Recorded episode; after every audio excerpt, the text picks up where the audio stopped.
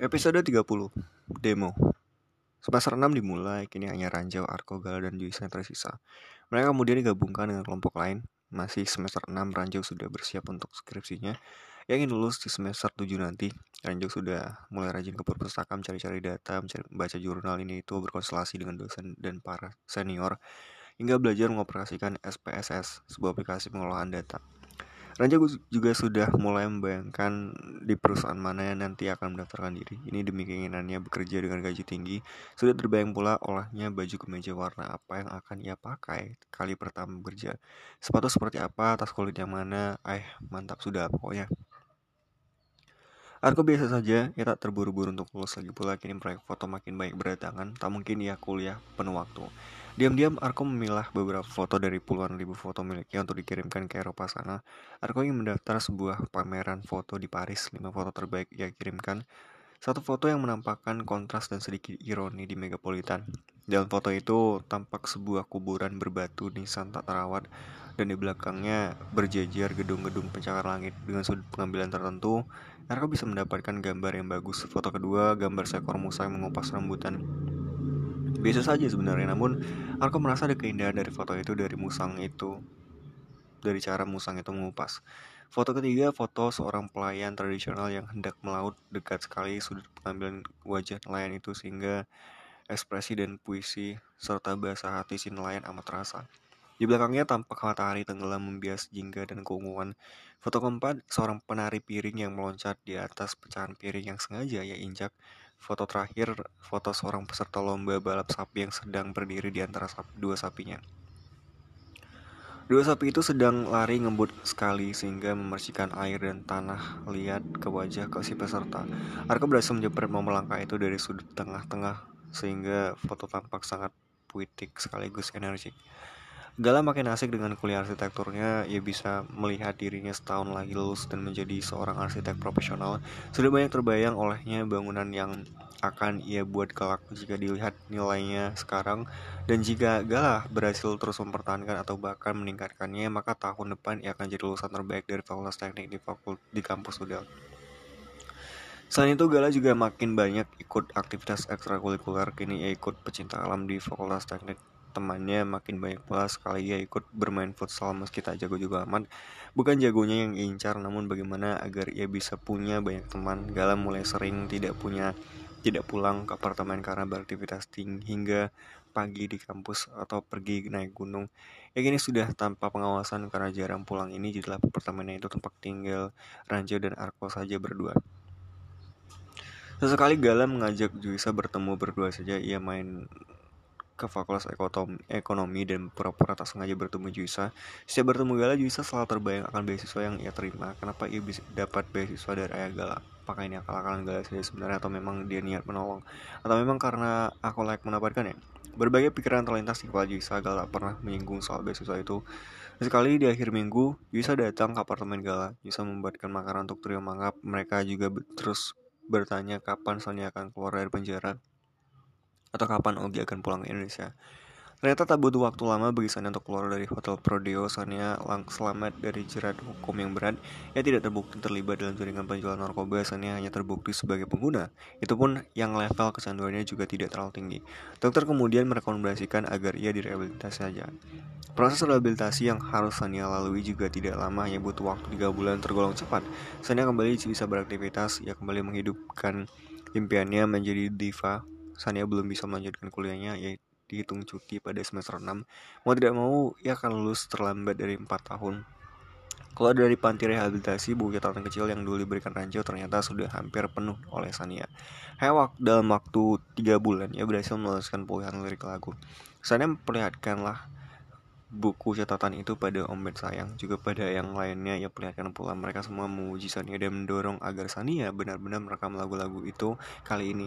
Tidak hanya untuk dibawa ngamen atau manggung di kafe kecil saja melainkan benar-benar diproduksi dengan niat untuk tembus ke pasar yang lebih besar. Sania hahaha saja awalnya namun waktu tiga bulan di panti rehabilitasi ternyata bisa membuatnya jadi orang yang yakin bahwa impian itu ada dan harus dikejar. Saya sekali ini tidak mabuk, tidak sedang di awang-awang.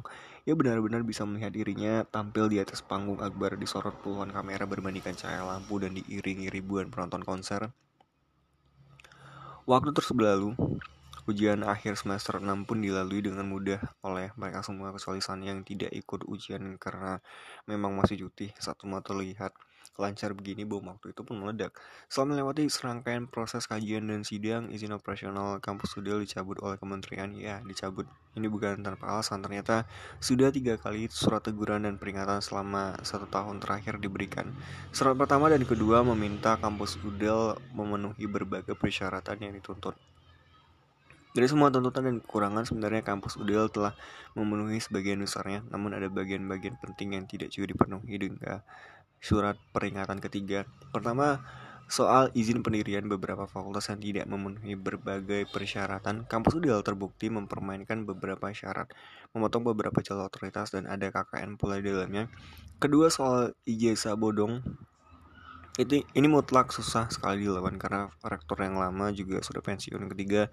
Soal penunjukan rektor baru yang tidak sesuai prosedur yayasan sebuah bangsa dianggap memilih areng Sukoco bukan lewat prosedur yang telah ditentukan melainkan hanya lewat main tunjuk saja tanpa terlibatan terbuka dari pihak-pihak berwenang seperti kementerian dan juga dewan guru besar rumit memang hal-hal yang tak banyak dipahami oleh mahasiswa bagaimana mereka punya waktu atau punya keinginan untuk paham. Untuk kuliah saja mereka sudah malas.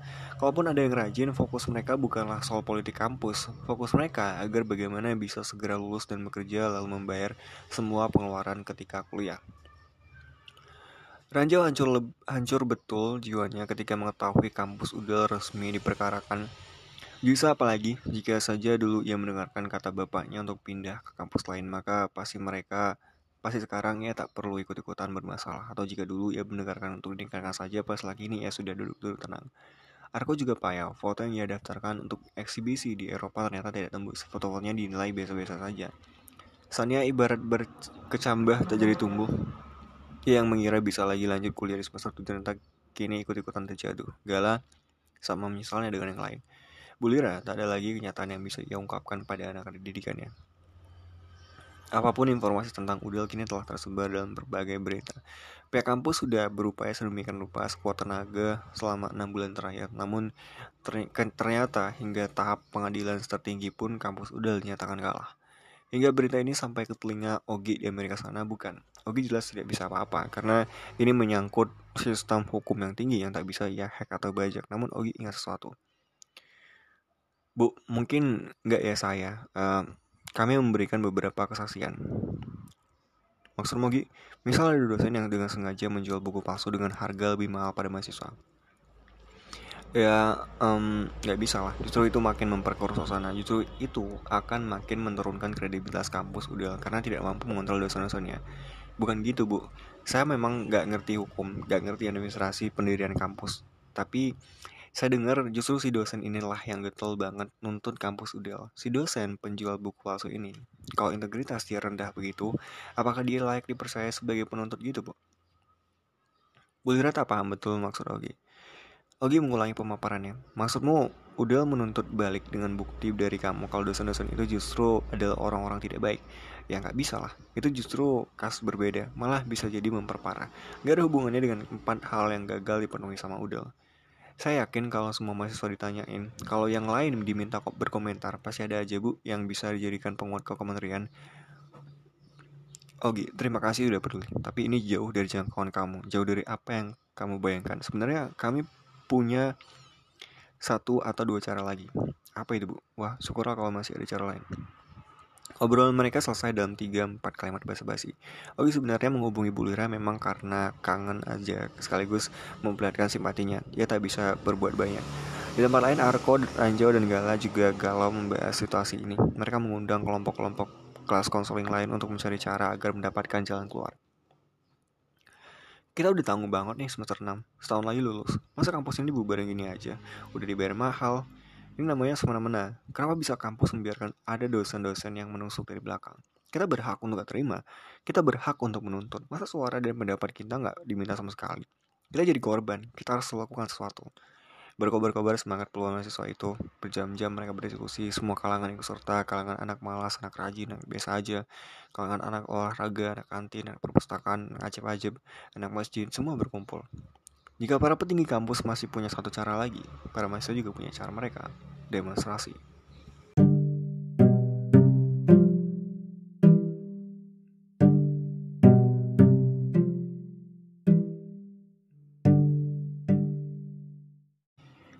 Ada yang bilang kerja keras, ada yang bilang kerja cerdas, banyak yang lupa kerja tangkas. Jangan lupa pula kerja ikhlas.